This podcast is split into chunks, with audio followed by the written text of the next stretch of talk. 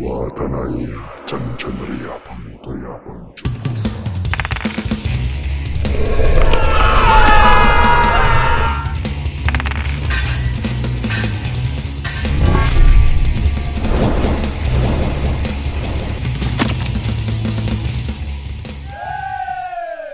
And it's episode 21. Ah, more on world building.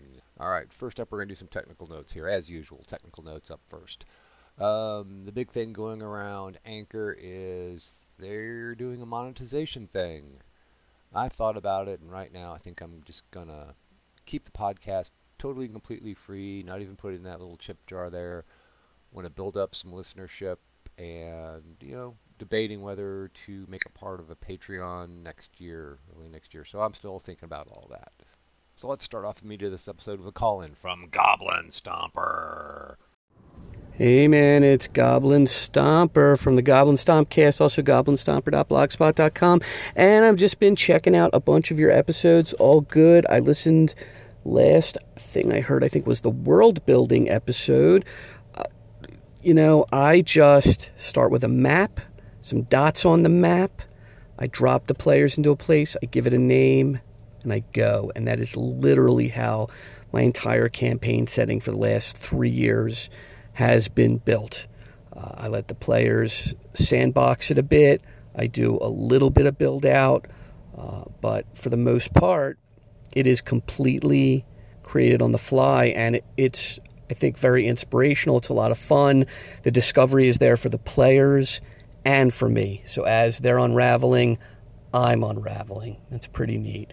Keep it up. I'm digging all your casts, the long ones, the shorter ones. Be cool. Talk soon. And thanks for calling in. Yeah, you're right. As a DM, I want to be surprised too, and it, it's fun to go on that uh, journey of discovery with the player characters too, and have you know be just as surprised as they are when things happen, either during a game session or encounter, or in the world overall.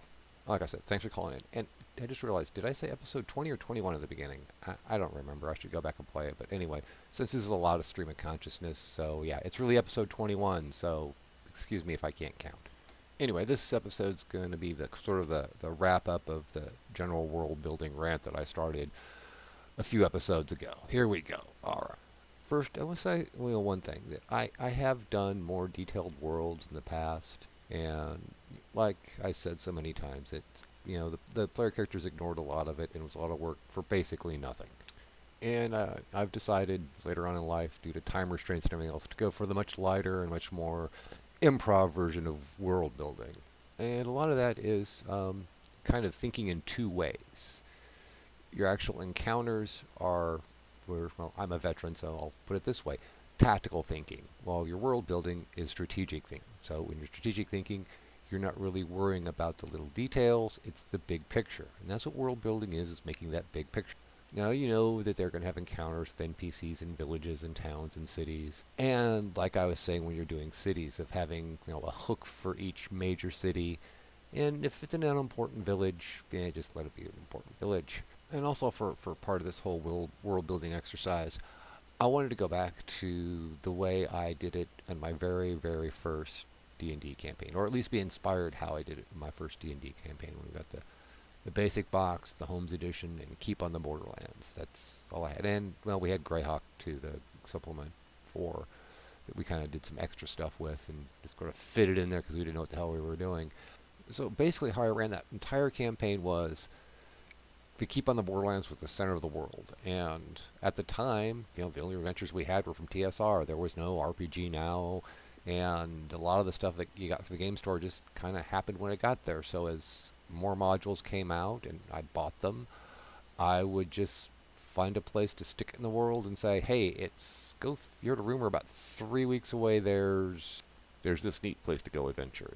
Just made up the NPCs as we went along. That's the way we did it. Okay, I've, d- I've done enough crazy rambling. Let's get down to some details here. So um, last time I talked about cities. Let's drill down a little bit more. We'll zoom in. We're about like organizations. Primarily, you're going to have two types of organizations the thieves guilds which may or may not depending on how you want to do your world whether there's one big guild in the entire world or localized guilds it's entirely up to you and then organized religious orders which once again, going back to the gods, kind of make it up as we go along depending on what the god of the cleric and the party is. Also, uh, thinking ahead of, you know, you just got to kind of have a, a god in your back pocket for, well, the player characters want to go to a temple, so make that god up.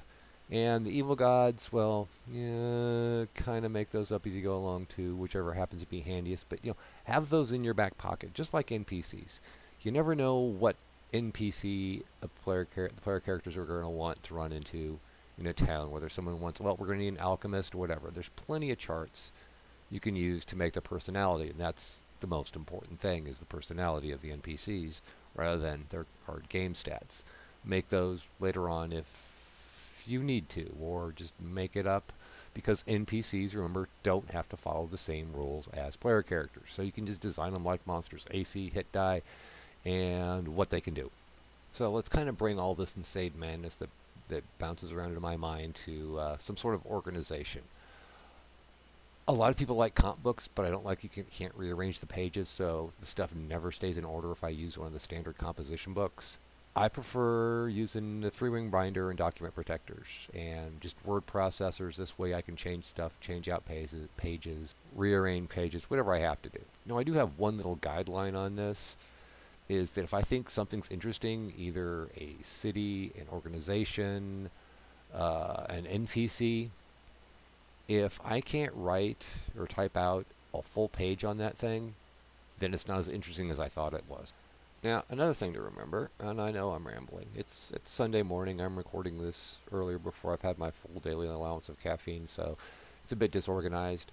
But another thing to remember that I think sometimes even I for well I forget sometimes, but I think a lot of the other DMs sometimes kind of put it to the wayside is that the world keeps moving even if the player characters aren't in a place, or if they went to a place, adventured for a while, then came back to it. So basically, stuff happens off screen. Now, I've made my own homebrew chart somewhere.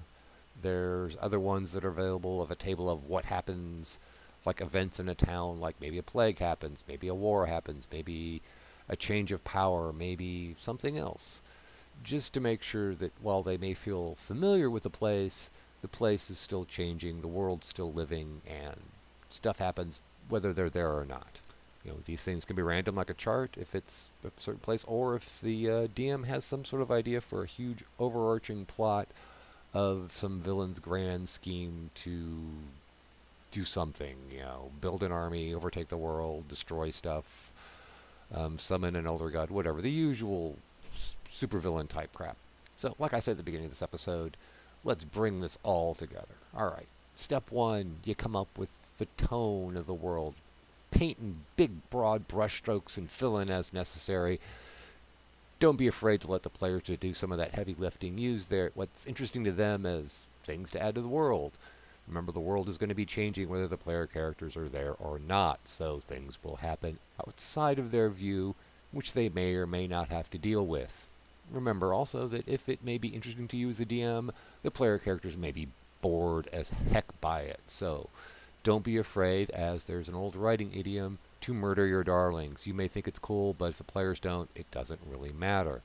Don't be afraid to change things mid-campaign, especially if it's something that the player characters haven't been exposed to yet.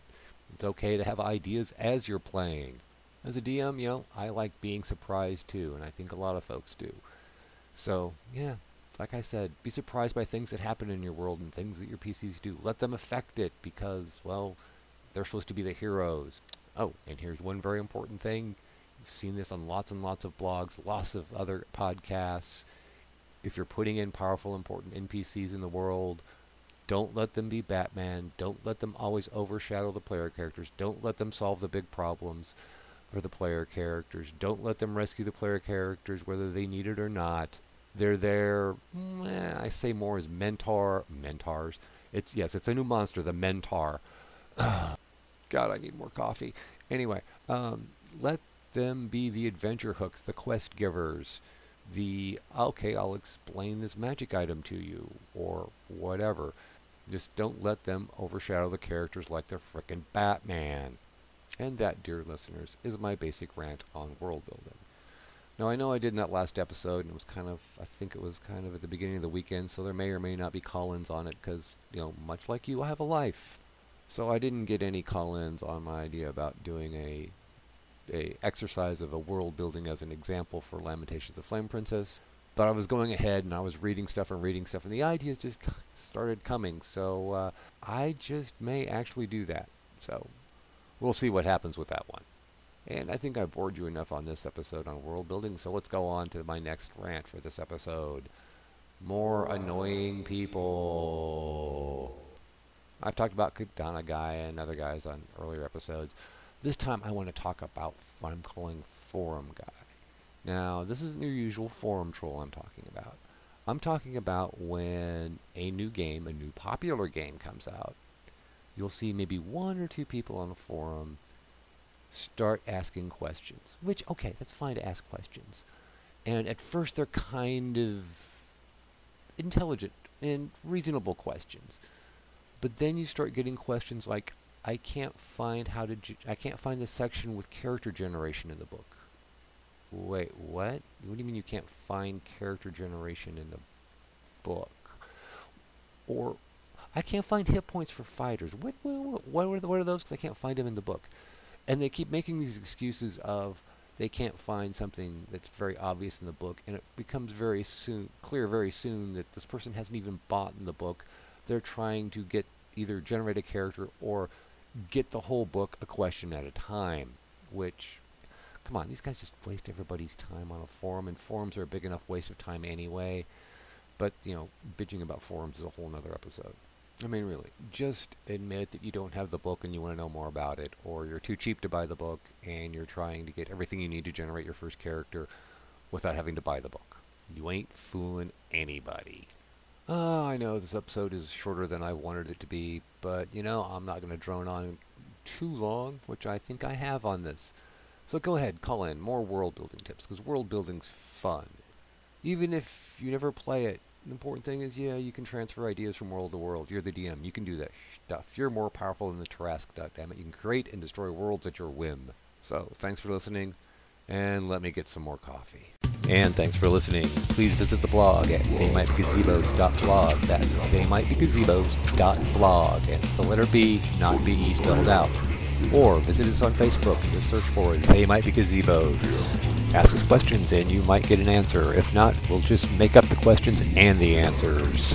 Remember, roll dice, kill monsters, take their stuff, and have fun. Intro music is Metal Mania by Kevin MacLeod, licensed under a Creative Commons 3.0 Attribution License. Please visit his website at incompetech.com. That's incompetech.com. Really, visit it. There's also downloadable graph paper and hex paper. Additional sound effects from freesound.org used under Creative Commons 0 1.0 Universal License.